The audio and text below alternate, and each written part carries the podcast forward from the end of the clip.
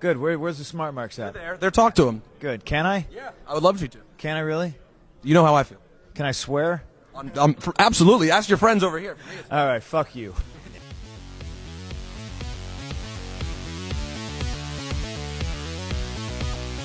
The Rogue of Wrestling, Michael Newman.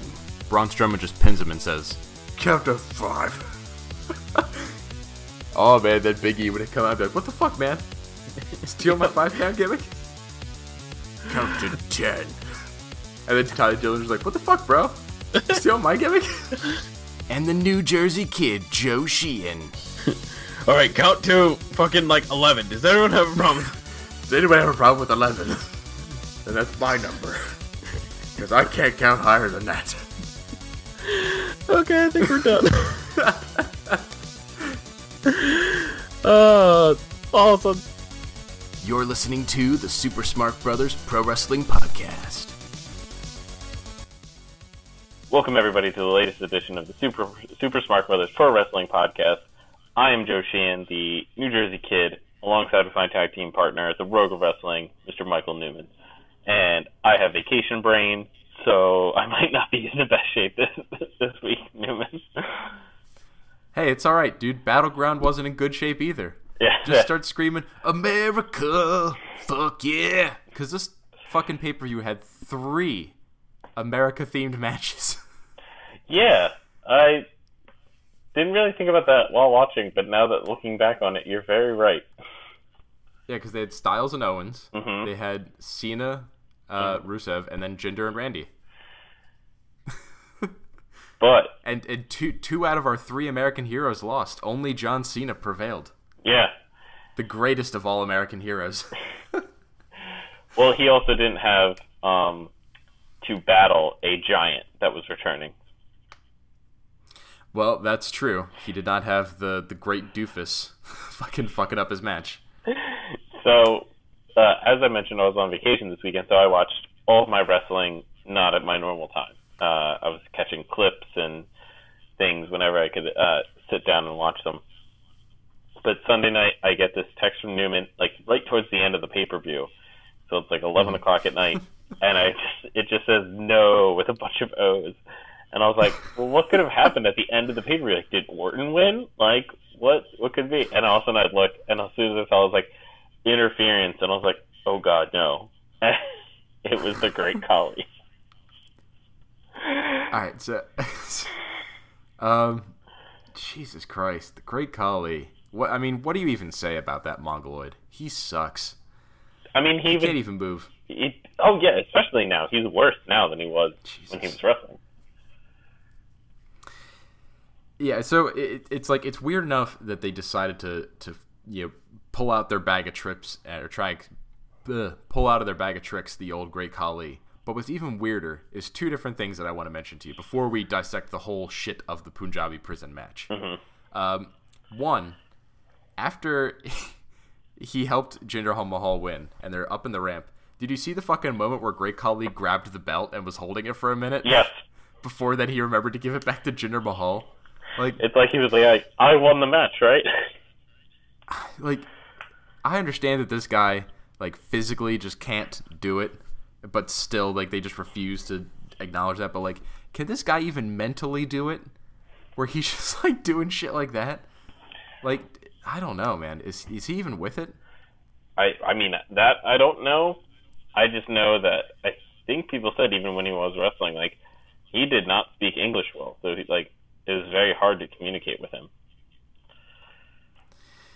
Yeah, like that. Just I don't know. The whole fucking thing was rough. Because then I was like, like I saw that, and I had two thoughts. Was like, well, either this is intentional and WWE is trying to tease a Great Khali and Jinder Mahal match, or Great Khali is just the big fucking stupid dumb shit that we all know that he is, and just fucking grabbed the belt for some reason and hoisted it up as if he were the champion. Uh, Like, or do you, do you think he's going into business for himself? No, I don't think he's that smart. I I think it do you think he was just like, I'll, I'll raise up the belt. They'll give me a match. It'll Yeah. be great. I think it was uh I I there's a belt near me and I'm gonna raise it up kind of a thing. And then so my other weird question involving this before we really get into it uh, is that so we, we saw him rep- appeal on or geez appear on Sunday, but he was noticeably absent from the Talking Smack immediately afterwards, and he was not there on Tuesday on SmackDown either. So do you think Great Khali was just a one time appearance? Apparently, right? Because if you're gonna use them, you would have them at your SmackDown tapings right afterwards to build up to something.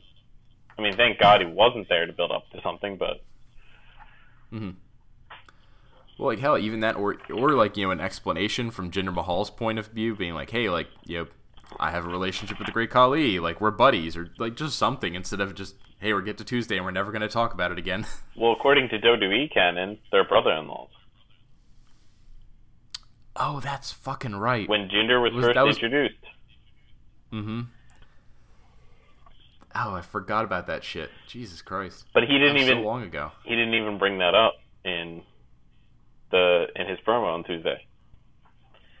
Maybe maybe they've kind of nixed that. Maybe that's not canon anymore. Oh, yeah, that absolutely could be the case, but he didn't even explain anything at all about Khali being there. Yeah, he just kind of you know went out there. Was he cut the exact same fucking promo he's been cutting Yeah. ever since he got the title. He is the Maharaja. uh, we get. I'm the Modern Day Maharaja. and uh, yeah, and then just the fucking Cena promo. So I don't know. Should we let's? But all right. So as bad as that was, uh, at least at least there's some sort of reason that I can think of that it's like, all right, if you want to do something in India, I guess put the title on the Indian guy. At least on some stupid man logic, that makes sense. Yeah. The Punjabi prison as a stipulation makes no sense on any level. No, it It does is not. so bad. Yeah. From the basic concept of that a wrestling match is a thing that you watch. and the Punjabi prison like completely obscures your vision of the fucking match. It's like from the fucking get go, shouldn't have that already been just rejected? It's like, well, you can't fucking see the match, so no. Yeah, so um, if anyone listens to um, the MLW radio uh, network, uh, another wrestling podcast, like Superstation kind of thing, where they have a bunch of shows. Um, a former SmackDown writer, uh, Alex Greenfield, has a show, and he was one of the guys that inadvertently came up with the Punjabi prison. so, him and another writer um, kept pitching to Vince McMahon for WWE to do a version of the Japanese death matches, where like they do the explosions and stuff. And Vince finally gave in to the idea, and then um, they submitted like whatever forms they had to submit to go to the art department or whatever for them to come up with the, the design to this match, and that's um, ah, what's his name? blanking on his name. Vince's right hand man. Oh, Kevin Dunn. Um, the guy who does like he's the director of Monday Night Raw and things like that. They've had stuff to him, and he comes back with the Punjabi prison match. Nothing like what they submitted, but he had already created the structure and everything, so they had to go forward with it. Son of a bitch. so yeah, that's how the Punjabi oh, prison was created. Through fucking Ken Dunn, Kevin Dunn fuckery. Yeah, Of course. Of course that's the origin of this shit. yeah, exactly. oh my gosh. But yeah, I feel like the only way it is a god awful that match. that could have been worse was that uh like if you had just told me that like Vince Russo got high as fuck and just like looked at a cage and was like, "Let's make let's fucking wrap bamboo around it. Fuck it, bro, bamboo. oh man. We put bamboo on the fucking canes for the Singapore canes. Put bamboo on a cage. There you go. New match. Two cages. Two cages with bamboo. There you go. Creative genius, bro. Like that's what I was expecting. But that's just as bad. Oh my god. Yep.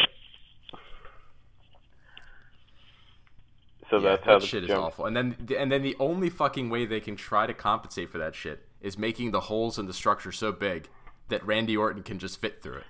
Yes. Or a Great Khali like- can reach his hand in. You know what? Honestly, I'm okay with the being able to reach your hand in. I'm not okay with the fact that Randy Orton could fit both of his shoulders and his like his whole half of his like body is through the fucking hole. Like, and it's played into the finish, so you can't even like try to pretend that like, oh well, you know, maybe he could fit, but you don't know. Like the lasting image of that match is Randy Orton half out of that cage. Like, we know that any human could fit through that, except for like a fucking big ass like Great Khali, but. Randy Orton is a big guy and he can fit through there. Well, I mean, he is a viper, so he can slither through there, right? You know what? That I honestly would have been far more satisfied with this match if what had happened was Randy Orton dropped to the ground, slithered literally like a snake out the bottom of the ring and won the match. Like I don't even care how stu- like that would have been better than this because this match is just so stupid. And the fact that they try to take it seriously is ridiculous. Yep. Because at least then, I don't know, if, if they had shat on it that bad, then maybe they would just never do it again. That would have been a really ridiculous. Like, even though that match in of itself, like the one eyed pitch, would also suck, at least then I feel like after that, they could be like, all right, we can never do this again. hmm Like, Punjabi prison is over. it would kill the match. Yeah. Because, like, after this, it's like, do you, th- after this one, do you think they'll do it again? Or, or do you think they're scared off of it? Uh, I think they'll do it again, but not for a long time. Maybe, Maybe it'll be another 10 years. Yeah, Wait till the next Indian guy comes around. exactly. it's the only time you can do it. Yeah, I guess it's the only time you can do it. Um, let's see what else was on this fucking card because it was it was pretty much a lot of weird shit on this card. But um, Yeah. So uh, I feel like the you know what? Let's can we talk about the best part? Can we talk about the tag team match? Sure. Well, I just wanted to point out on the preliminary card again, we had again Aiden English and Tye Dillinger. Like, it, hasn't this the, the third pay per view in a row that they've done that? I know they've definitely done it at least once before. I'm trying to remember if it's been more than that though. But uh, I was real surprised to see Aiden English get the win there. Yeah, I think they're just going to trade back and forth wins on the preliminary show for like the next five pay per views. That. God damn it! You know what? I hate it when you're right like that because that probably is the plan. It's just like, well, we don't know what the fuck to do with either of these guys. They're just the other guy that we have on the roster. Yeah. So we'll just have them fight each other. Um, but yeah, then we kicked off the regular card with the tag team match, and it was New Day defeating the Usos to win the SmackDown Tag Team Championships. This was a fucking great match, dude. Best match of the night, I would have to say. By far, definitely the match of the night. Mm, But then, even of itself, I, uh, it's definitely the match of the night. maybe the U.S. It match. was better than Owens and it was better than Owens and Styles, I think. Yeah, but Owens and Styles For sure. close. I'll, I'll give it that. Yeah, I mean Owens and Styles definitely still put on a good match. Yeah. Um, I, th- I mean, I thought the three way was better on SmackDown, but hmm yeah, this this tag team match was fucking great, dude. That like Xavier Woods really, really fucking earned his paycheck on this one. Yes, he did. He fucking took a beating like a champ. My God, that fucking spot with um, I'm trying to remember which one of the Usos super kicked uh Xavier Woods out of the air. Oh yeah. Wasn't that right? On the on the flying elbow or something.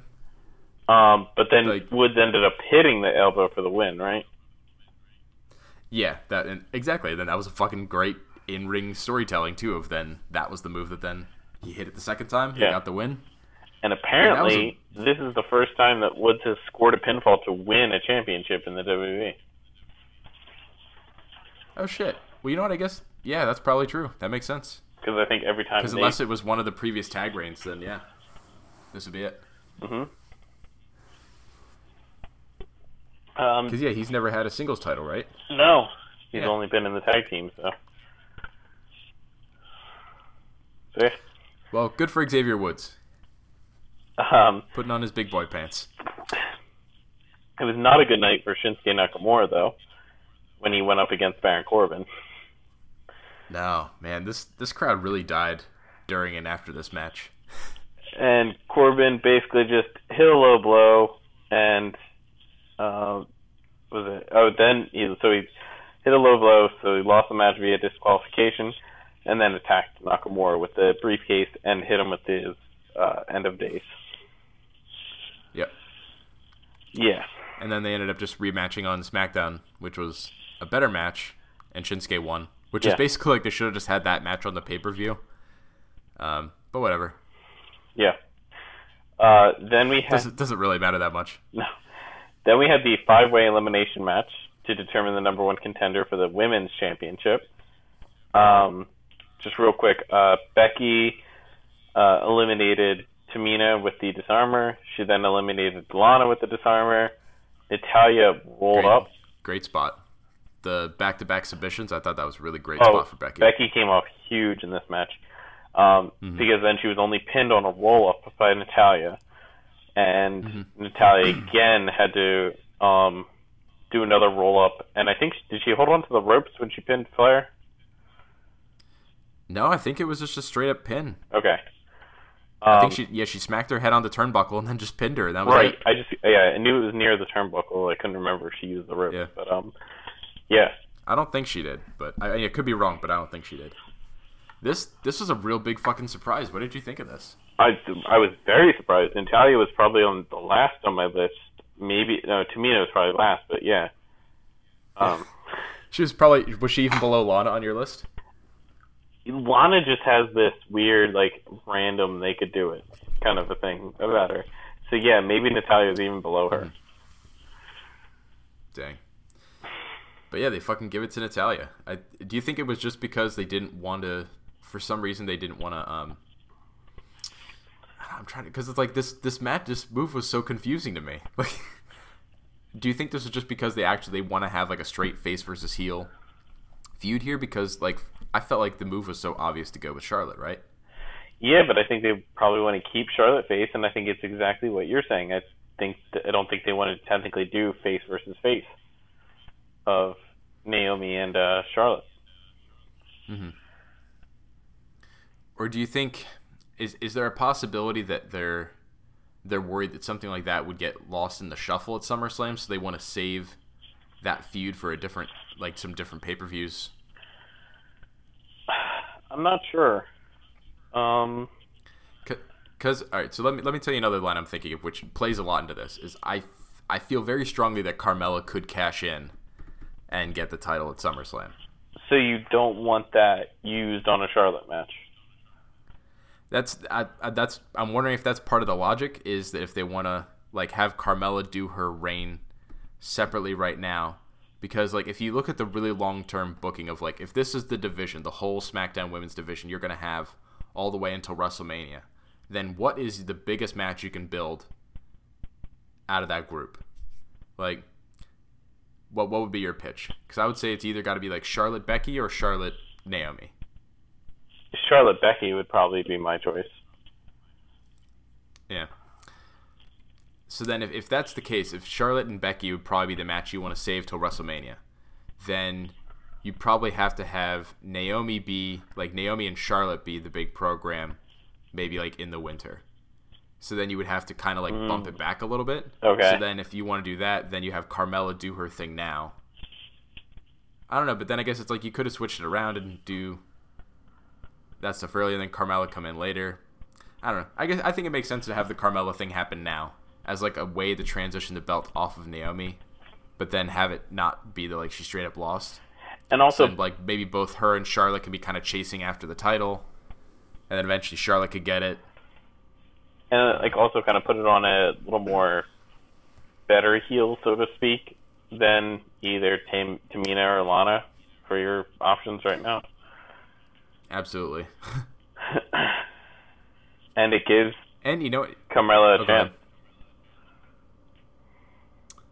yeah, definitely. I you know because it's like fuck it, give Carmella you know maybe like a couple weeks or a month or a couple months to you know to see how she does. I mean, I, I feel like they have to have some level of faith in her, right, for Yeah. giving her the briefcase. So, and I feel like there's no way they're gonna have her fail to cash in. That would just really suck to have the first woman's one be the fucking failure. I feel Yeah, like there's no way. So, uh, second woman's Yeah. one actually. oh right, yeah, you're right. Um, yeah. See, I don't. I think It's almost I think like they have too go. Many options right now. Kind of weird. But that's a that's a good thing though. Oh, oh, absolutely, it's a good thing, but it's just yeah. Yeah. I mean, I could also see them giving Natalya a run. Maybe kind of like a well, you know what? I heard a rumor, and I don't I don't really know how much there is to this. I'd heard that Natty's maybe thinking about hanging it up soon. I mean, it's possible. I mean, I don't know with- how, with- how soon soon is, whether like it's a couple months or a couple years, but yeah. Well, because I mean, TJ's been out for so long and probably is not coming back. So I could see her yeah, I, don't, I don't think he's coming back. So I could definitely see her saying, "Yeah, I just want to be home with him." So Yeah, maybe go home, maybe have some kids or something, or just some more cats. and I mean, I'm sure. Fucking knows. um, and I'm sure they would be offered. Uh, both of them would be offered like backstage roles or something like that. Oh yeah, like some sort of trainer or something like that. Like, Yeah. I think both of them would be great. You know, fucking send them down to Full Sail. Yeah, I think they Teach live near there too. like so the Hart Dungeon way. That'd be great. Because yeah, neither of them are talkers, so don't make them commentary or anything like that. But no. yeah, both of them know how to wrestle. So we'll see. And you know what? It- And this could be like, I- yeah, like- you're right. It could be uh, Natalya's going away thing. She wins the title for a little Mm-hmm. Well, bit, and then she goes off. I do have to say though, dude, because uh, there was a promo between Naomi and Natalya on SmackDown, and yeah, because when I saw the pay per view, I was really, really confused by this decision. But the promo that they gave on SmackDown was really good, and maybe have a little bit more faith in this idea, and almost makes me wonder, like, do you think it's possible that Natalya has kind of like a late career resurgence, kind of in the way that Mark Henry did, like just kind of coming out of nowhere and like, wow, holy shit, like here to put some people down because Natalya like brought a lot more fire in this promo than I've seen before, and it's not like I feel like she comes across as very phony sometimes in her promos. This felt a lot more legit. It, it totally could be. You're that was a great comparison to Mark Henry. Natalya's kind of been that for the women for a very long time. I mean, think how long she's been around, and think of the ups and downs she's had. I mean, she went from her and Beth Phoenix doing that tag team was an amazing time for hmm. them, but then she had like the farting gimmick, but then brought back up as like the badass again, and then went back down. So she's she's definitely that female. You can heat her up when you have to, and put her on the back burner when needed, kind of a thing. Yeah, they definitely use her as like a utility kind of lady for a, like years. Yeah. So this could be And yeah, maybe maybe this is kind of like that late late in her career run of like the thank you for being such a loyal servant. yeah. We're finally going to give you something. yeah, because then they, they did this like for Christian too, right when he was about to retire. Oh my god, yeah. Had that feud with uh, Orton, which was actually really good. Remember when he? Uh, So who? You know what? Didn't he Maybe this is gonna be Orton's fucking face? awesome. Oh my god! Yeah, he spit in his face. I'm sorry, I missed what uh, what you said.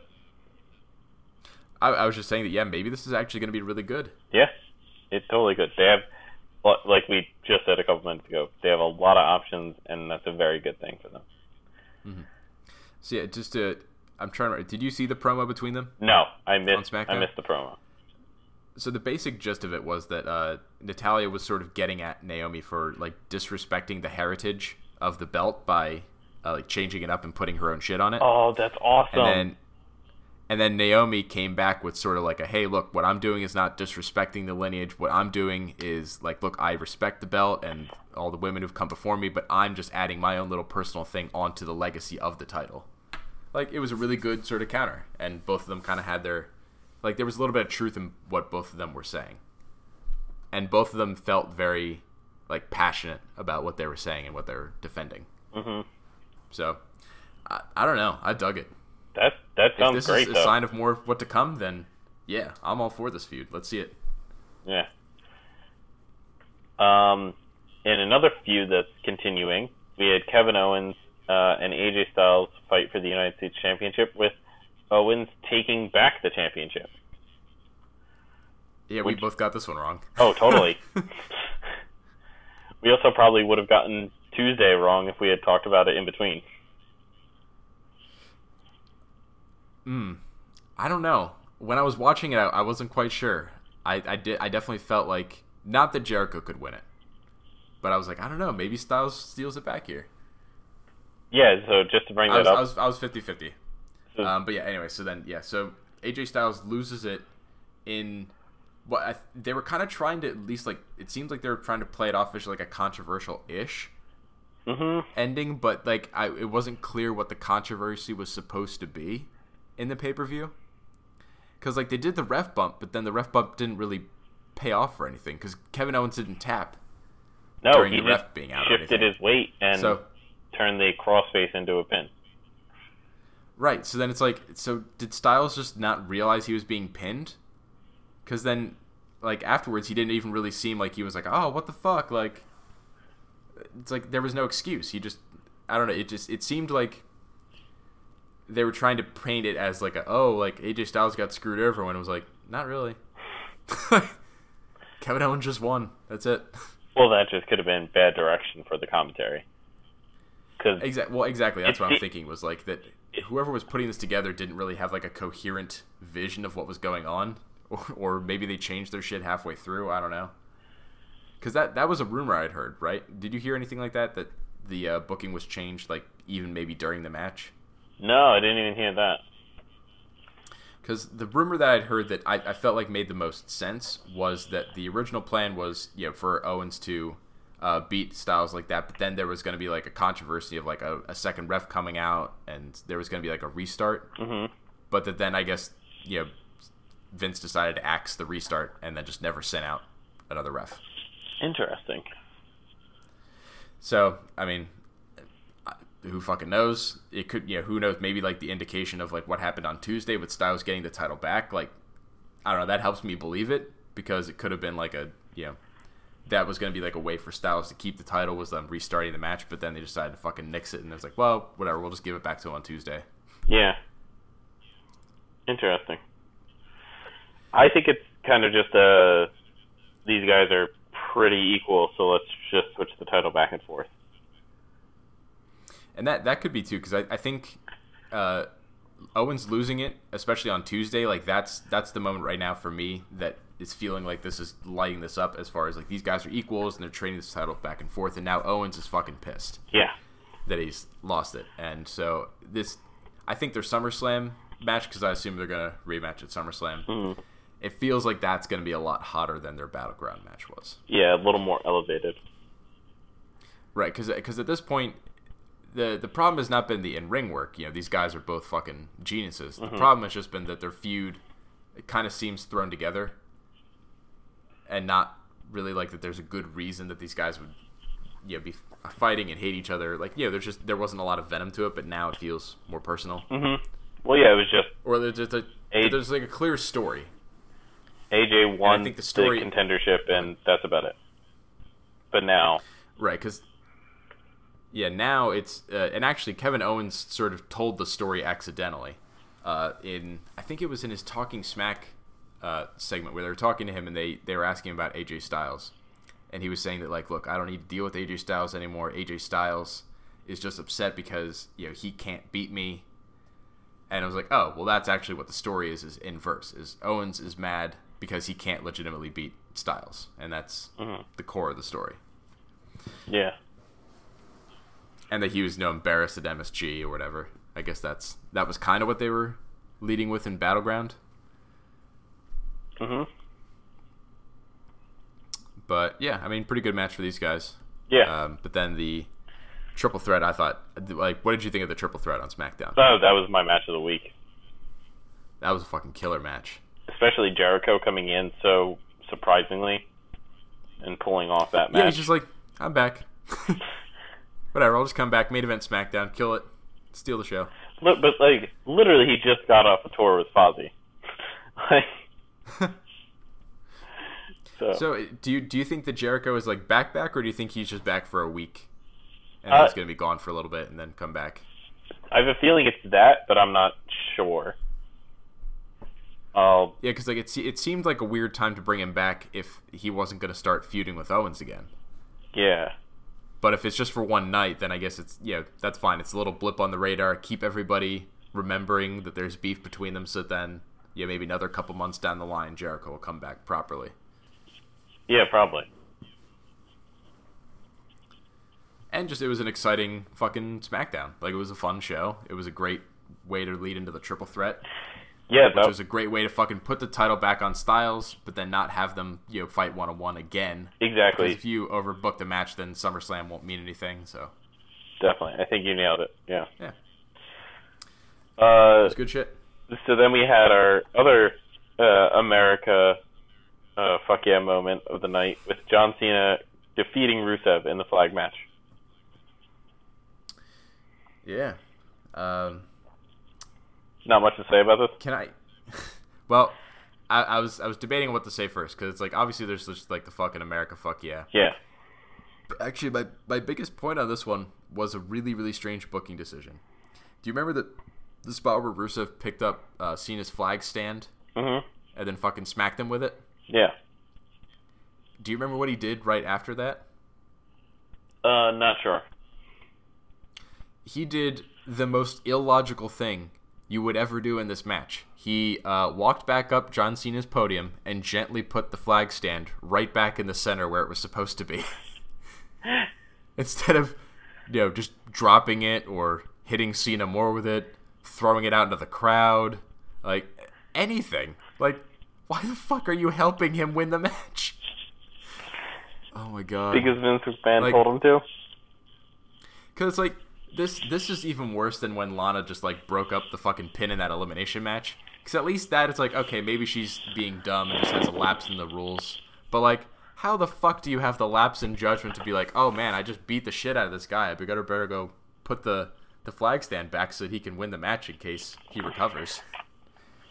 Like I I don't know. Well, you can't be too mean as a heel, right? Well, because it's like I just I don't understand any of the logic of it because you have to plan that spot out. So like, why wasn't the immediate suggestion be like, well, no, that doesn't make sense. Why wouldn't John just hit me back and then take his flag stand? Like something, just anything. Or Rusev take the stand and throw it somewhere else. Totally. Or because like if he did that, then I don't know if like at the end of the match, then Cena could stake, take like Rusev's flag stand and then put it on his own podium. Like Yeah. if he can't find the flag stand, if that was going to be an issue. Because that was my thing. Is like, well, if they threw it out of the crowd, then that you know presents the liability if they can't find it, somebody steals it. wouldn't Wouldn't that be funny as shit? Is if they're like, all right, in part of the booking, we're we're relying on the crowd because America want the crowd wants America to win, so we're gonna throw the flag stand out there, and then America, the crowd has to bring it back to help Cena win, and then somebody in the crowd just steals it. and they're just like, oh, well, I guess America's gonna have to lose. Like the citizens of America have turned on John Cena. Oh my god. And he could bring it into his heel turn. Oh my god! Oh, oh my god! And then Rusev would come out and be like, "Yes, I bribed the crowd. We were all Russian loyalists. we plotted against you, Cena, just like we rigged your elections." Oh my god. oh my god! And then John Cena just comes like, "Shut up, bitch! That's fake news." and then like just pick him up and AA him through the fucking floor. With a CNN face like on him. Oh my gosh. Yeah, it's like CNN, but like Cena is like inside the CNN logo. There's like the E and the A on the end. Just Cena with two N's. Yes, C E N N A. But both the ends are capitalized. Oh my gosh. Yep, here we go. There this is the super meta feud. Even more meta than Cena's promo against Mahal. Uh, I th- I thought that was fucking hilarious. Yeah. What did you think of it? I just thought it was my favorite part of it. Uh, I mentioned to you was before we started recording was the fact that Cena's just like, "I'm making this match," and then Daniel Bryan come out and be like, "Um, yeah, no." I just I just fucking love how like how fucking uh, meta Cena is where he just comes out. He's like oh hey Jinder Mahal guess what douchebag? I'm John Cena and I'm gonna bring Super Cena to SummerSlam. And you know what happens when Super Cena comes and fights? Hit the trumpets. Just fucking walks out. Just like wow like because I feel like a lot of the criticisms for John Cena on the mic is not that he's a bad mic worker, but that some of his style with his promo is that he just fucking buries his opponent. And he's And- also too like pro America and corny at certain points. Right, yeah. And if if this was not the epitome of just burying Jinder Mahal by not taking him even the slightest bit seriously, I don't know what is. by just coming out and even acknowledging his own shtick with just being like, "Hey, bitch, I win every match, so don't get your hopes up. Play my music." Yeah, Like that was his promo. it's like, don't get it twisted, bitch. I'm the winner around here, not you. uh, I'm not playing around with this. I'm not fucking around, Jinder Mahal. It's been long enough. The title's coming back.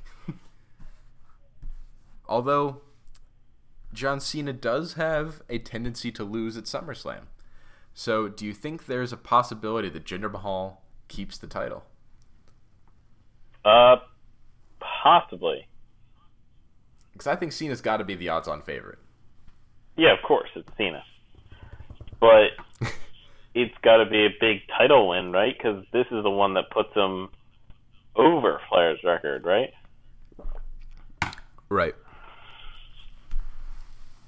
So I feel like Or beating Jinder Mahal isn't good enough for that.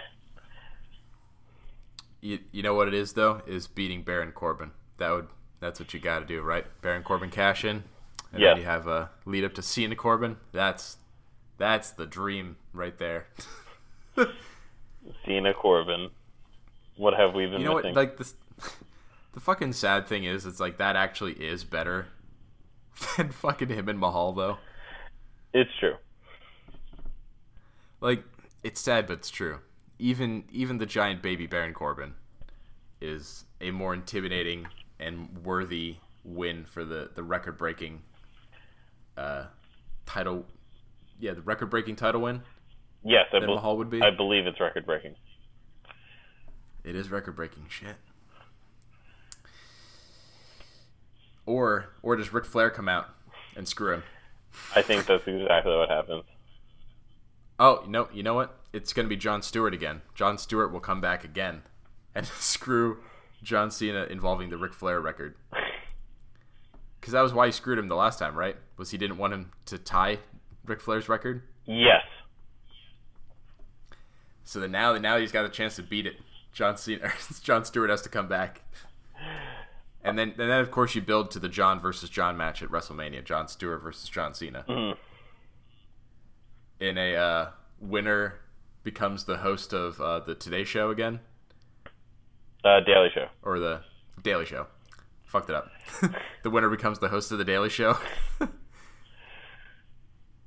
or does the loser become the host of the Daily Show? I'm not Uh, sure. Winner. Definitely. The winner? Okay. What happens to the loser? Mm, not sure. They have to. They retire from WWE. They can go. never come back. They have to. It usually leaves town, right? yep. Loser leaves town. They Mm-hmm. can never come back to WWE ever. Oh man. Or you know what? You could throw John Laurinaitis in there for a three match, a three way match. John versus John versus John, What other do which would be have? commentated, of course, by Seth Rollins. Yeah, John, John, John. well, Rollins also had the history with Jon Stewart as well.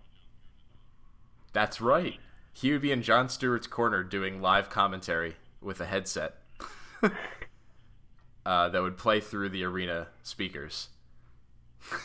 All right, I'm gonna stop booking this shit show. Um, Uh, just to finish off the pay per view, we had Sami Zayn also defeat Mike Kanellis in a singles match. yeah, I was surprised that uh, just that there was like no thing afterwards. Like I thought Kanellis would probably try to get some revenge, but No, they just continued on SmackDown with that tag team match. that's right. And then he fucking got pinned again in the in the tag team match, right? Yeah. Didn't Zayn pin uh, Kanellis? I believe so. Zayn and Dillinger defeated there. Kanellis and Aiden English. So, what do you think is the trajectory here at this point for Kanellis? Is uh is is part of his gimmick that just he fucking sucks and that Maria's the star? I think so. It's basically just like that. it, it's basically just that um the normal thing would be that the the guy is the main event and the girl is just the sidekick, and now it's now Maria is the main event and the guy is the lousy sidekick. Yeah, because at, at this point, it almost it seems to me that like their dynamic going forward is that people on the roster, like the guys, are actually going to be feuding with Maria Kanellis, and Mike Kanellis is just the guy that she has fight for her. Yeah, right. like that, because like Mike Kanellis has had like no fucking promo time, like nothing in this feud. He's just the he's just the pawn. Mm-hmm. It was like And- it was Maria getting upset at Sami Zayn and things like that. So I mean, it's it's kind of an interesting dynamic, and I guess we'll see if it works. Yeah. But I think it, it you know at least it's something different in the storylines of like you know that these guys can be feuding with a a chick. Like I don't really know exactly how many interesting storylines you can do with Maria Kanellis in this role, but I guess we'll find out, right? hmm We'll see how many people upset Maria by uh, accidentally bumping into their interviews. Yeah. Um, let's see. Uh, I was gonna try to cleverly jump this over to Raw, but I can't think of anything. How about the fucking setup for that four way? that was a great transition. right? I mean, just great promos again by everybody, and then great physicality between all of them. You know what? They keep fucking having Roman Reigns remind everybody that he like, and he even used in this verbiage this time. He said he retired the Undertaker. Like, he's got to be a heel, right? Like, is he a heel at this point? Pretty much, unless yeah, because that's a brag of like retiring a favorite, right? Right. Like, there there are very few people as sacred as the Undertaker in WWE canon and lore, and just like being a, a braggart about retiring him is pretty fucking heelish. hmm But and just in general, it's like the, you know, I feel like he's been kind of acting smirkier and like just kind of douchier in general. oh, he's I definitely kind of warming hamming- up to the idea a little more. He's hamming it up, totally. But I like that the uh, locker room emptied for this brawl Mm-hmm. uh, to break them up. Yeah, this is a, this is a fucking intense brawl, and it's definitely like yeah, when you see that roster, like this is the right main event Oh yeah, for SummerSlam. I mean Joe These four and guys just going nuts. and it's not like they're um, just pushing Roman or stuff like that. I mean they had Joe get the Coquina clutch on Braun, so Mhm. they're doing a great job building it up. Yeah, and then fucking it was last week that Braun was standing tall over everybody. I believe So, so like, because they- he came out and interrupted the match Mhm. and That's right. like knocked everybody down. See, I, I, I'm really fucking looking forward to it, to be honest. Um, where, where do you think they go with it? Who, who do you think wins the title? Because I think Lesnar does drop the title here. Well, uh, if you look at the rumors that are swirling right now, Lesnar could be eyeing up a return to the UFC. Yeah, maybe. Um, I don't know. At this point, do you think that's really likely, or do you think that's just rumor? I think it's very much just rumor.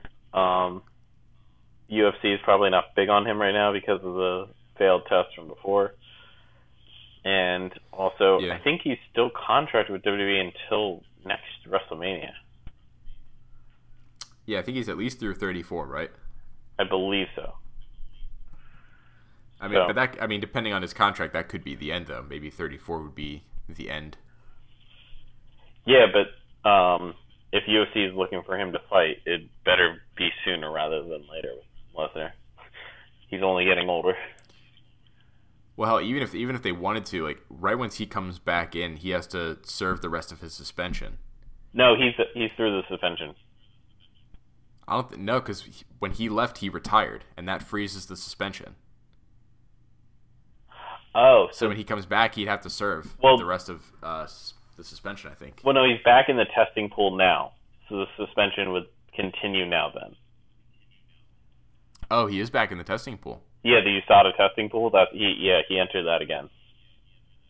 That was when the rumors okay, well, started if he's swirling that in there.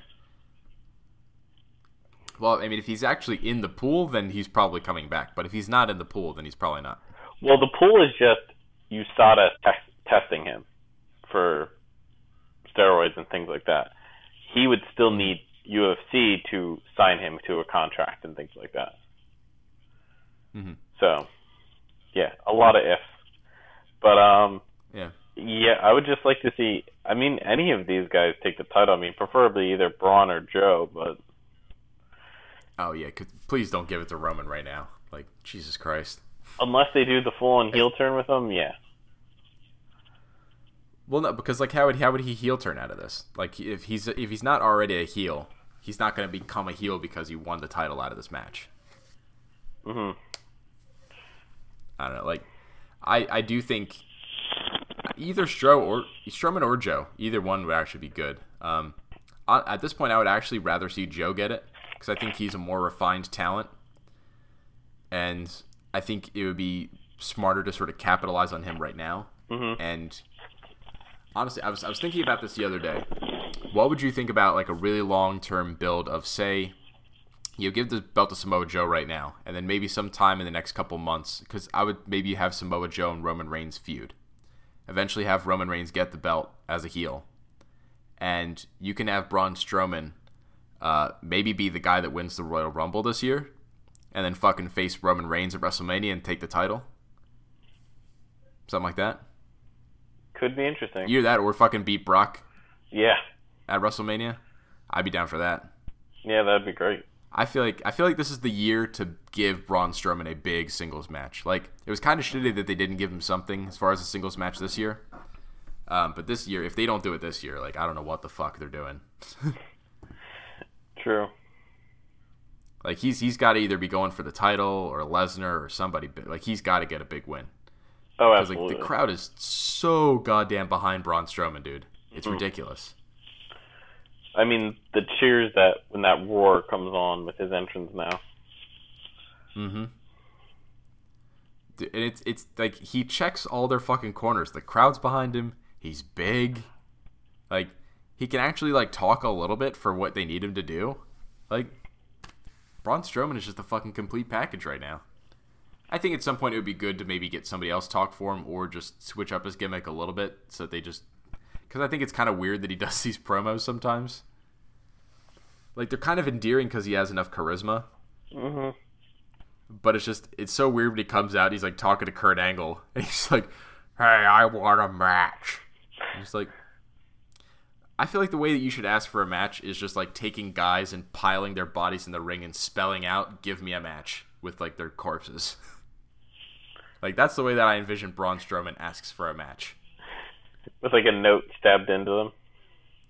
Right, like a, a note or like their bodies arranged in the letters, like match. Question mark. match y slash N. title matches y slash n oh my god that'd be fucking hilarious TLZ. Please, tlz please. oh plz title please can i has title please oh my gosh See, I don't. What, all right, what's what's your prediction? Because I I think Joe would be the move I would go for, but I, I, I don't know. I'm gonna instinctively. I'm just gonna go with my own choice. I think they're going to to go with Braun. You think so? You I they're think they're gonna go with Mr. Braun. Braun Strowman at SummerSlam. I think so. I would definitely be. I would definitely be down with that too. Like that guy. Can you like think about this for a second though?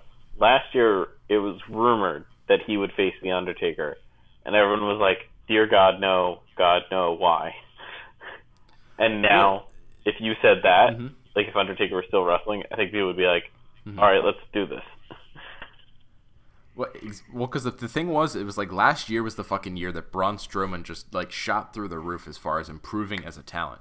Because when those rumors were first coming out, he was still pretty green. We hadn't really seen a lot from him. So when we heard that, it was like, ah, fuck, like no, bad idea. But then, yeah, like over that last year, I think it was last year, 2016 was the year of Braun Strowman. Definitely. He fucking stepped his game up, dude, to the point where now it's like, yeah, that would have like fuck it. I would have loved to seen something like that. And now at this point, it's like, fuck it. I want to see him destroy Lesnar. Mhm. and that's that's the guy to beat in the company right now. Is Oh, to absolutely. beat Lesnar. He is the beast. He's the number one guy. Um, so we did have other stuff on Raw. Actually, you know what? I'm, I'm not even going to just say that he could. I think he should. Specifically because he's like one of the biggest guys in the roster that clearly they have very big plans for that does not yet have a signature win. Because at this point, dude, Roman Reigns never like he he retired the Undertaker. What else do you ever have to give him? He's won the Like, title. you don't. retired the he Does not need to breathe. Like if he just beat Brock, it would just be another thing. yeah. You know, like at this point, would it would it feel that special if Roman Reigns was the guy to beat Brock Lesnar? If, if they continue the same trajectory with him, no, it won't be. Yeah, I don't think it would be. And honestly, I think too, as far as like with Cena's career is so big, like it wouldn't be a big deal for Cena either. Uh, like for Braun Strowman, I think he's the perfect guy as far as like where he's been positioned. He's shown himself pretty consistently for a little while now. The crowd is fucking behind him. He is a believable guy to beat Lesnar. Like, give it to give it to Strowman. And you know, maybe you just get the title here and he pins somebody else, but then eventually he should be the guy to beat Lesnar. I think, without a doubt. hmm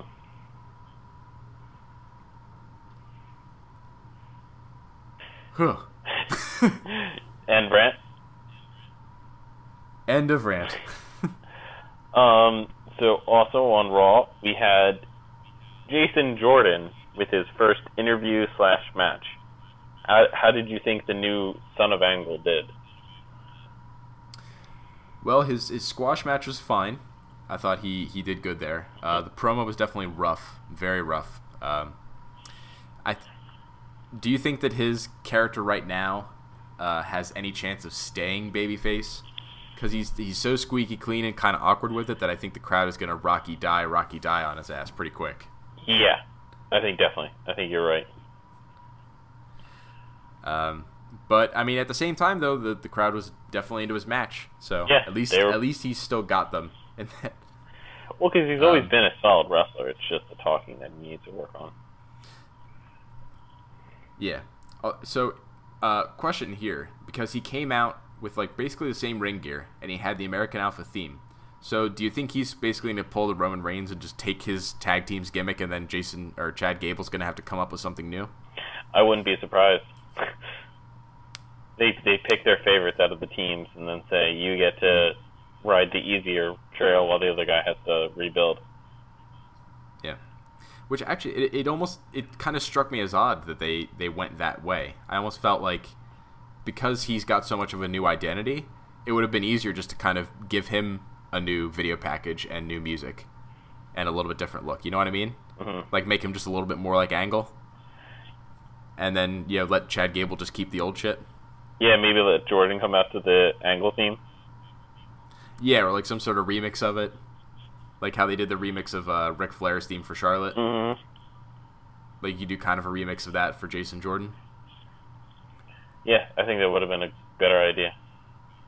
They could still do it, obviously. Uh, yeah, I guess they could. Cause yeah, who knows? Like if Chad Gable comes out with still the American Alpha stuff, maybe maybe for a little while both guys will just still come out with the American Alpha stuff. hmm Um, but yeah, Jason Jordan coming out. I think so. They they advertised that he's going to be involved with Miz next week. I think he's getting the IC title match at SummerSlam. Because he's Angle's son. Yeah, basically. And then is that where he Like, does I the think- heel turn where he reveals that I've been lying all along about it and things like that? Oh, oh no no no no no. That that shit is way too way too early. I th- I think, or at least the way that I would book it, if this if I was doing this, um, would be that, you know he goes on to Miz TV next week because he's supposed to be the guest, and that's always how that shit ends. It's like, oh, you're a guest on Miz TV, now you have a match with Miz. So he'll come out, do the thing with Miz TV. Miz TV or Miz will you know start being an asshole about the whole like maybe he'll say something about Angle or or, or Jason's mom, and then he'll get pissed and be like, hey, fuck you, Miz, I want to fight you, and hey, I want to fight you for your Continental title because you're not worthy of it. And I want to show my daddy that he should love me by getting gold. uh, and then you know maybe he'll have to like fight you know Bo Dallas and Curtis Axel in the coming weeks to get those build up wins. But yeah, I think that he'll fight Miz, and ultimately I think he should lose to Miz at SummerSlam. Like maybe you know Miz does some dickery, of course, to make him lose, but still like it would be a good way to start building him up and getting him a story and something to gun after. But then yeah, I don't think you put the title on him right away. Yeah, and then Kurt Angle can be like, "Hey, look, it's all right, son. You lost, but hey, keep going. Miz is a piece of shit, and he cheated, so you should keep going after him. Yeah, that sort of thing. You can still win gold. Yeah, you can still win, and then yeah, maybe help him get a, a match with a more fair stipulation. Like I could see that being a whole storyline for that. Like after that, you know, it was just continuing forward with Jason Jordan chasing Miz and Kurt Angle trying to like you know make things fair between them. Yeah. I, I, just want to hear Jason Jordan. And then you know at the same time, then Miz Miz trying to pull some shit about like, hey, look, this is your kid. You're just trying to play favoritism to him. This is bullshit. I should be able to do. Yeah, I should be able to have who I want. If you're gonna have, if he's gonna be, if you're gonna be at his corner, I should be able to have anybody. Like I think there could be a lot of interesting heel logic of him trying to manipulate Kurt. Mm-hmm. Um, also, I want to hear a promo from Jason Jordan where he goes, um, I wasn't able to win Olympic gold, but I want to win WWE gold for you, Dad, or something like that. oh man. Uh, I I hear you say that, and my first reaction is I think the crowd would boo the fuck out of that. Like if, if he just starts to get too like I want to please daddy, I think everybody's just gonna eat a shit sandwich on him and just be like fuck this guy. But again, that would feed into the heel turn. Would it? Maybe. I think I it guess. would. Well, but that would that would be that would be kind of like an unintentional heel turn. They'd be forced to turn him heel because everybody fucking boos him instead of like a. Because the the one we were pitching before was that he would eventually get so successful that then he would just be like, "Fuck you, fuck you, dad," or "Fuck you, not dad. You were never my dad all along." You're not my dad. You're not my dad. you just start saying it to everybody, "You're not my dad. You're not my dad." Oh man, that'd be a really weird gimmick. Uh, but it.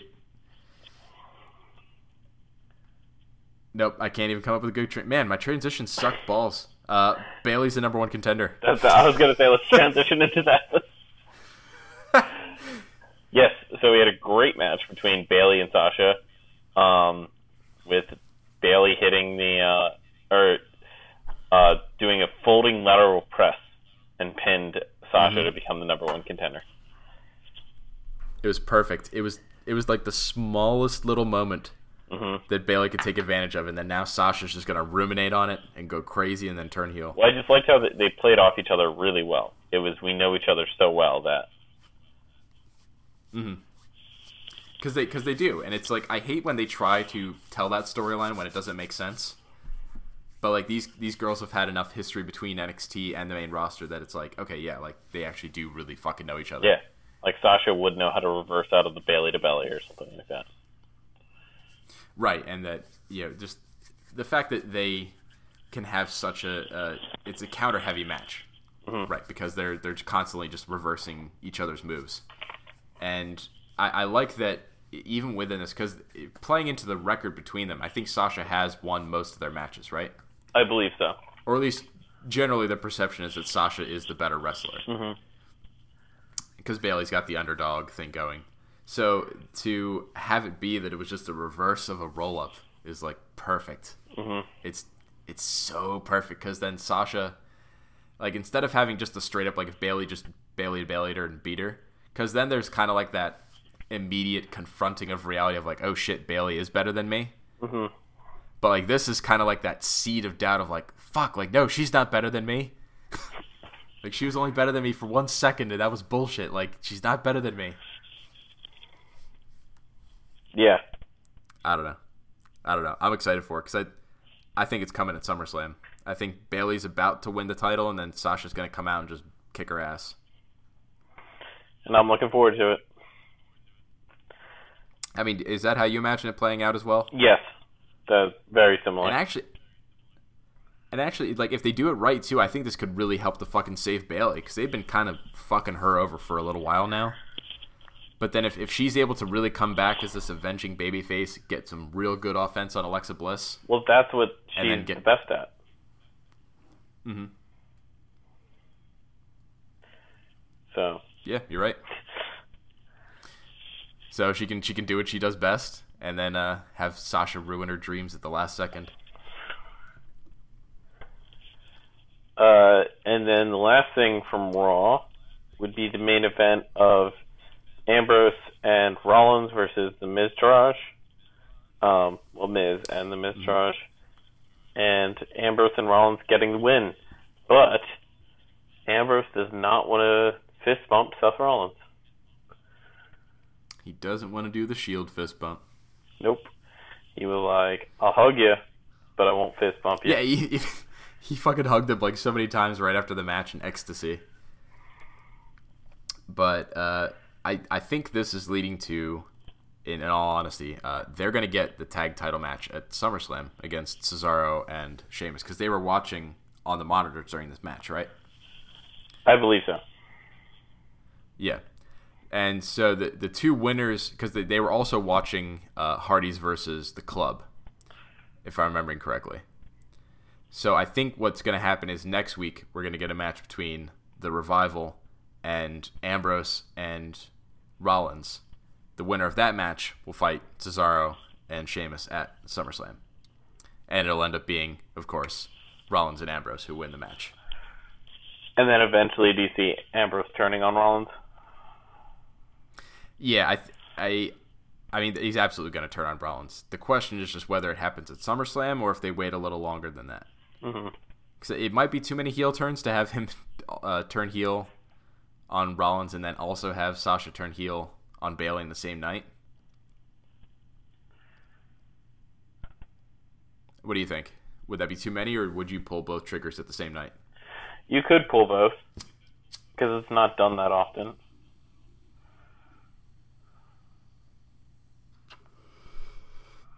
I suppose so. Although I guess in recent light, with how many tag teams have broken up, this would kind of count as like a tag team breaking up again. Yeah. Be the umpteenth tag team breaking up. Yeah, like we put the Shield back together just to break them up, just because we wanted another tag team breakup storyline.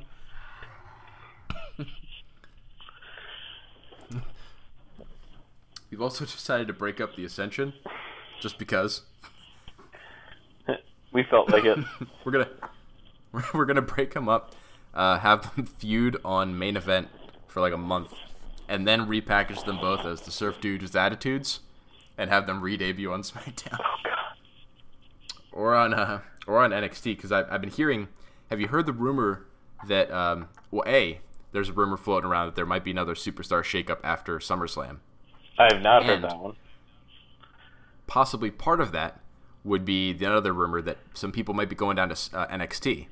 So then maybe the next shakeup would be kind of like a three-way shakeup. Like some guys could go down to NXT and then some coming up. hmm That would be interesting. That would be interesting. Actually, you know what? Um, I don't know why this popped into my head, but like an example of a shift I might make if just like so say if we're gonna send like I don't know Dolph Ziggler down to NXT because we haven't seen him on TV in at least like a month I think at this point, It's been a while. and he's not injured. He's just kind of like not on TV.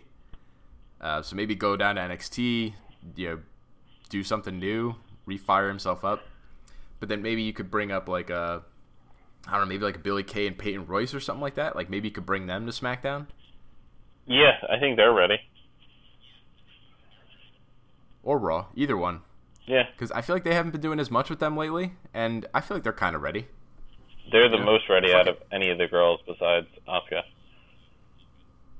Yeah, well, besides like Asuka or Ember Moon, um, but then yeah, Ember Moon's setting up for the title shot. Which, um, yeah, actually, you know, let me let me get into some NXT stuff for you because uh, you didn't watch it this week, right? Nope, did not have the time. All right. So the, the major sort of things that happened on this one was that uh, Ember Moon had a match with this uh, lady. I think her name was Lady Tapa. Oh was yeah, she was Yeah. on um Yeah. Impact. Oh, okay. Yeah, so she beat Lady Tapa in a match, and then she gave a promo, which was it was kind of rough. Like her delivery wasn't great, um, but the crowd was still kind of behind it. They were really still cheering her. Uh, basically, just kind of like a Asuka watch out, I'm gonna beat you sort of promo. hmm and it it kind of gave me the impression I was watching it, and I had the thought because they're gonna be fighting at Brooklyn, like that's already been decided. Uh, Regal set it up; it's official. Asuka versus Ember Moon. So I think, I think Ember Moon should not get the title at Brooklyn. I think the storyline they should run with because at this point Asuka has beaten everybody clean. She hasn't had to cheat to keep the title yet. So I think this would be the pay per pay per view uh, where you do that, where Ember Moon is about to beat her, and then Asuka like you know, either does like a low blow sort of thing, or hits the ref, or takes the title and just fucking boogies like, like something that's just like a straight up like, like she's for the first time completely scared, and she does something cheating to keep the title. Hmm. And then you you build that chase more because now, because at this point Ember Moon's just kind of like come back and she's just been charging through the lower card people as like a sort of like, oh well, yeah, of course she's the girl that's gonna be fighting Asuka.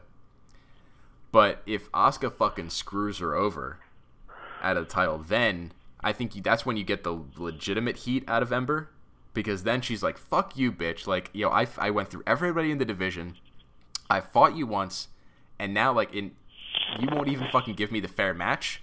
Like, Yeah. You won't even respect me enough to fucking like. You won't even respect the title enough to lose if you're not better than me. Mm-hmm. Like, I think that's where you could get the real heat because then she's like, well, like, because she got screwed over. Like, legitimately screwed over. Because before she was just kind of upset that she lost to Asuka Square. But if she loses because Asuka screws her, that's different. Yeah. So that's that's my little Ember Moon Ember Moon pitch at this point. I like it. Is I think I think we need to I think we need to wait a little bit because it's I think it's not quite right yet, especially because Asuka's reign has just become such a huge thing. Oh that my you god! can't just in, give the, it away. in the last few months, it's grown exponentially. Mm-hmm. Is she? I'm trying. Do we know how long has she been going? Because I definitely know it's over a year. But I'm trying to think. Like, has she beaten CM Punk's reign at this point? Because she's got to be getting close to that. Um, I'll have to check. Let me, let me do let some me searching. Because I think I think Punk's reign was like 430 or 420 ish days, something like that. And Asuka won the title last year at the WrestleMania event. So it's been let's see, probably close to like 400 days for her.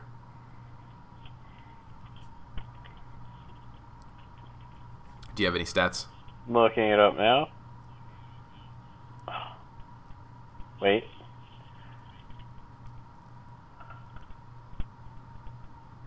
So Punk's reign was 463.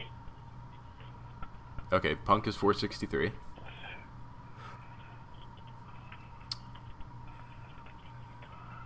Yeah, I I feel like Asuka's definitely got to be north of 400. There's no way she's not. 483. F- Shit, she's already beaten him. Yeah. All right, that's pretty. Holy shit, that is really, that's crazy. Hold on. Let's see who else she's beaten on the WWE title list. Well, on the yeah on the WWE title list, she's beaten a shitload of people if she's beaten Punk, because he had the best record in the last like what 25 years or something. If she gets up to 520, she ties Randy Savage. Damn. And this is a com- um If if she holds on to her for 10 more years, she'll tie Bruno. 4,040 days. Jesus Christ. Um, yeah, crazy. But yeah, you're right. It, Yep. it, it was kind of like static for a while, but now she's Mm-hmm. kind of it's kind of elevated. Yeah, it's kind of it's kind of snuck into being like a really great title reign because it was quiet for a while. You're right. Because that was part of the purge time when they just like took everybody up from NXT. Yeah. uh, was leading into her title reign. But yeah, so the other the other two good things we got from NXT this week, uh, we got a promo for McIntyre, which sort of just like gave an overview of his career, but it was done really well. Like he was very, uh, like really relatable to the crowd. The crowd is fucking into his promo. Um, you know, as he sort of chronicled his coming into WWE as the chosen one, and then sort of like getting really arrogant and blowing that opportunity, going out to the indies, learning how to fucking work and shit and become a man, and then now coming back to like reclaim his kingdom and shit.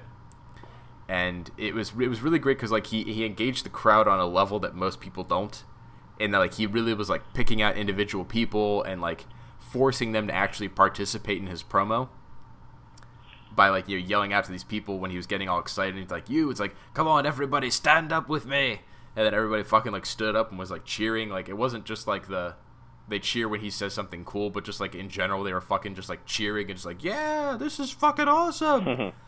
we love this guy!" And everybody's like screaming like McIntyre, McIntyre. Like it was it was a really good promo, dude. It was I think it was probably the best one I've ever seen him give Nice. which is not which is not saying a lot, but it was actually really good. It sounds like it was uh, heartfelt and genuine, and it sounds like he was able to pull the crowd in better than a lot of guys do. Like we criticize Seth Rollins of doing a lot of just trying to get the crowd into it and it not working. Yeah, this is this is a really good like great crowd reaction. So I hope it's kind of like a, sig- a signal of what's more to come from this guy.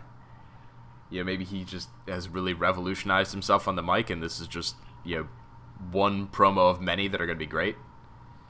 Uh, or maybe it's just a one great isolated promo. But either way, good promo. Yeah. Uh, and then the last thing was uh, Itami had a match with Ohno, and at this point now he's fully turned heel. Nice. Has he fucked up Ohno after the match and stuff, which looks like it'll probably set up for a match at NXT Takeover. That's a good program Uh, between oh. those two. Yeah, that's it's a really it's a good solid like you know other two good guys that are wrestling match uh, thing to have. And actually, it, if they've done right, I think this could really light Itami back up and actually make him a player in NXT because he was he was really carrying himself pretty fucking well as a heel dude. Like it looked good. And we've, we've already been seeing flashes of that for a little while, so you, you kind of already know what it looks like. Yeah. Um, but yeah, just kind of fully committing to it now. It's like, yes, finally. We're getting what. Because, you know what, McIn- McIntyre's going to need some opponents. So Hideo Itami could be back up in there. Uh, I imagine at some point Aleister Black is going to have a match with him. We got a lot of options there. Um, that's ooh, all right. So just to jump back really quick uh, to there was a, a, a new show that debuted this week. Ah, yes, you don't were telling me were about this. So after Talking Smack was sort of rescheduled because it's not after SmackDown every week now, and now it's just after their pay per views. There was a debut of Smacking Talk with Daniel Bryan and Renee Young using, I think they said it was fucking tout or something. Oh my god. they resurrected that old stone, and they they came in with a storyline because they had uh, their first guest on was Chad Gable. Oh and there was a really big announcement, a very big storyline. I don't know if you're ready for this, Joe. Are you ready? There's big news. Daniel Bryan received some news about uh, an old girlfriend that he had in the past who, after their last date, got pregnant, and he didn't know it, but that baby went up for adoption, and well, it turns out that that baby actually is a full-grown man now, and is on the SmackDown roster, and well, Daniel Bryan is the father of Chad Gable. that is awesome. So Daniel Bryan told Chad Gable the news, and surprisingly, Chad Gable just said, "No, you- you're not my father. That's not real," and just denied the whole thing. so who knows who's telling the truth? That's fantastic. Dude, this shit was fucking hilarious and absurd. Like, oh my god, you can, you can tell this was fucking Daniel Bryan's idea too. And were they just This like so his idea. they were playing it like so serious? It, it no, it was it was like semi. It, was- it was extremely parody. Okay. like it was very obvious. Like yeah, Chad Gable was just like no, like no, you're not my dad. what, what are you talking about? And then you know, then I think Dana. I'm trying to remember what other gags he did, but it was it was really over the top. It was good. It was only like a minute and a half, something like that. It's real quick uh, clip you can find on probably on YouTube. Well, that's what I think tout was only like minute videos or something like that. Yeah, yeah, it was like Vine but longer, essentially. Basically. Um, but yeah, that's that's pretty much all that. Um, my other note from Raw that relates into 205 Live is that thank God the fucking purple ropes are gone from Raw. Yes, we forgot to mention. I think it was last week or two weeks ago. That Yeah, it news was. I think it was last week they started it. uh, that news started circling around, and very excited because that means maybe the cruiserweights will be taken a little more seriously now. Yep, exactly. It's just it's the little things sometimes. Um, but then another little thing. This is I think my last note pretty much for the week. Uh, was that on 205 Live? Uh, there was a match involving uh, Tony Nese and T.J. Perkins teamed up against uh, Rich Swann and uh, oh fuck, what was it? Cedric Alexander. Uh, and part of when they were coming out, uh, Nice they had the camera real close, so he was like, you know, he didn't have a, like a microphone, but he was like cutting a little promo into the camera, and he was like tracing his abs with his fingers, and just you know cut this little tiny promo explaining about how these are the eight reasons that I'm better than you, and I thought it was just the perfect little tagline that he needs a shirt for now. yeah, Tony Nese needs a shirt, and it just needs to have like maybe his fingers over the abs, or just some set of abs, and just like you know, I have eight reasons why I'm better than you. That's awesome. It was it was perfect. Like he was selling it, and then he and uh, Perkins went on to win the match. Which I think it was like uh, Perkins like caught uh, Alexander off of like a distraction or something like that off like Tony Nese did some shit. And then they were like rubbing it in their faces like a bunch of little shits. Nice. so that's that's kind of like TJ Perkins' gimmick at this point. He furthered it more on this show, is that he's just like a fucking like little trickstery asshole shit who's gonna be passive aggressive and like just all this shit. Like it, it's it's kind of developing a little more. I like it. Um, but yeah, that's that's uh, That's it for this week. yeah, I think that's pretty much it. Oh, except for the fan question of the week. Ah, yes. So, uh, fan question of the week for this week is that uh, with all of the uh, tag teams that are breaking up, if you had to break up another tag team, who would you pick?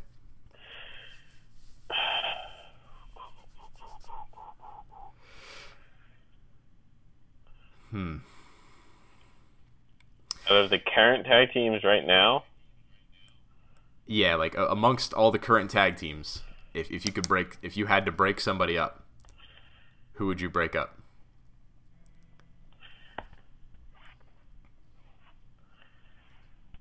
so I want to break up people that I could see once they're broken up, you could use them somehow, like re- reutilize them. Yeah, like two two people you could actually have some sort of plan for. Yeah, that's hard. Because at this at this point, let like, all right, New Day. I think at some point, of course, they're gonna do some stuff with I think Big E and maybe Xavier Woods managing him. Yeah, but Um, that's but gonna that's be definitely not the thing to do yet. yeah. Usos need to stay together. Yes. Um, you know, Fashion Police I think need to stay together. The Ascension need to stay together. Um, let's see, Luke Harper and Eric Rowan are, probably just getting back together now, and they need to stay together. Well, yeah, they're not, they're not even officially back together yet, right? So Mm-hmm. Oh, you know what? Cesaro and Sheamus. yeah, Let let Cesaro be Cesaro again. yeah. But I have to say, If yeah. I, I thought about them at first, but what made me stop was they are doing fairly well as a team. So, yeah. But they are they're doing pretty well as a team, but I think unfortunately all the other teams need each other too much more. yeah, yeah. So Cesaro and Sheamus. Cesaro and Sheamus.